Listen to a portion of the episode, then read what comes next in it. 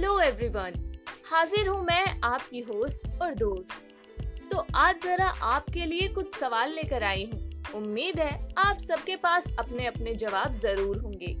जीवन लाइफ और ज़िंदगी। भले ही अलग अलग वर्ड्स हैं, लेकिन मतलब सबका एक ही है। और इसी तरह लाइफ को देखने का सबका पर्सपेक्टिव भी अलग अलग होता है। कोई इस जीवन के लिए भगवान का शुक्रगुजार होता है। तो कोई खुद को ही कोसता रहता है। सबकी लाइफ में अप्स एंड डाउन्स आते रहते हैं, लेकिन इन सबको हमें पॉजिटिव वे में देखना चाहिए। हो सकता है हम इन चीज़ों से कुछ बहुत अच्छा सीख लें। आपको भी, कभी ना कभी ये ज़रूर महसूस हुआ होगा, यार लाइफ कितनी बोरिंग हो गई है, कुछ अलग करना है।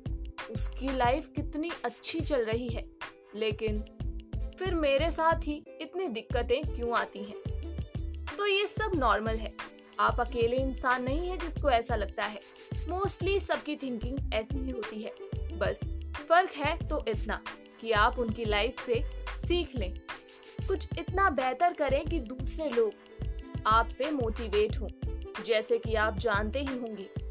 लाइफ के कितने फेसेस होते हैं? बचपन, जवानी, बुढ़ापा।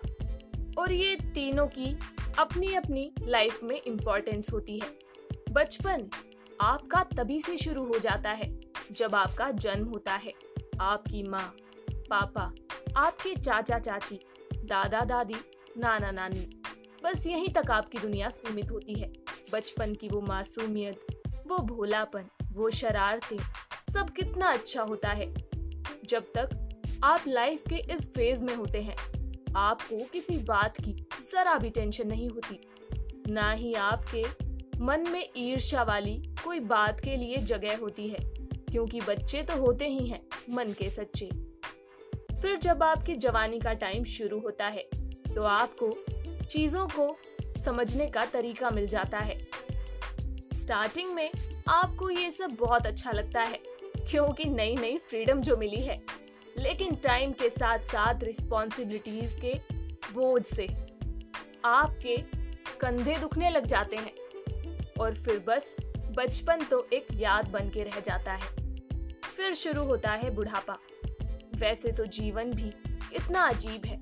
अगर बुढ़ापे में कोई अपना आपका लाइफ पार्टनर आपके साथ है तो लाइफ बहुत सुंदर, बहुत प्यारी लगती है। लेकिन अगर कोई आपका अपने पास ना हो तो ये किसी अभिशाप से कम नहीं लगती। सो so प्लीज़ आप सभी लाइफ की इम्पोर्टेंस को समझिए। जीवन की जो खुशियाँ हैं, उनको जी भर के जियो। और अपनी यादों के पिटारे में इतनी मीठी यादें भर लो कि जीवन के हर मोड़ पे उन मीठी यादों से आपके चेहरे पे प्यारी सी मुस्कान आ जाए। अभी के लिए इतना ही। जल्द ही मुलाकात होगी यही। इन दी एपिसोड थोड़ा प्यार थोड़ा इंतज़ार।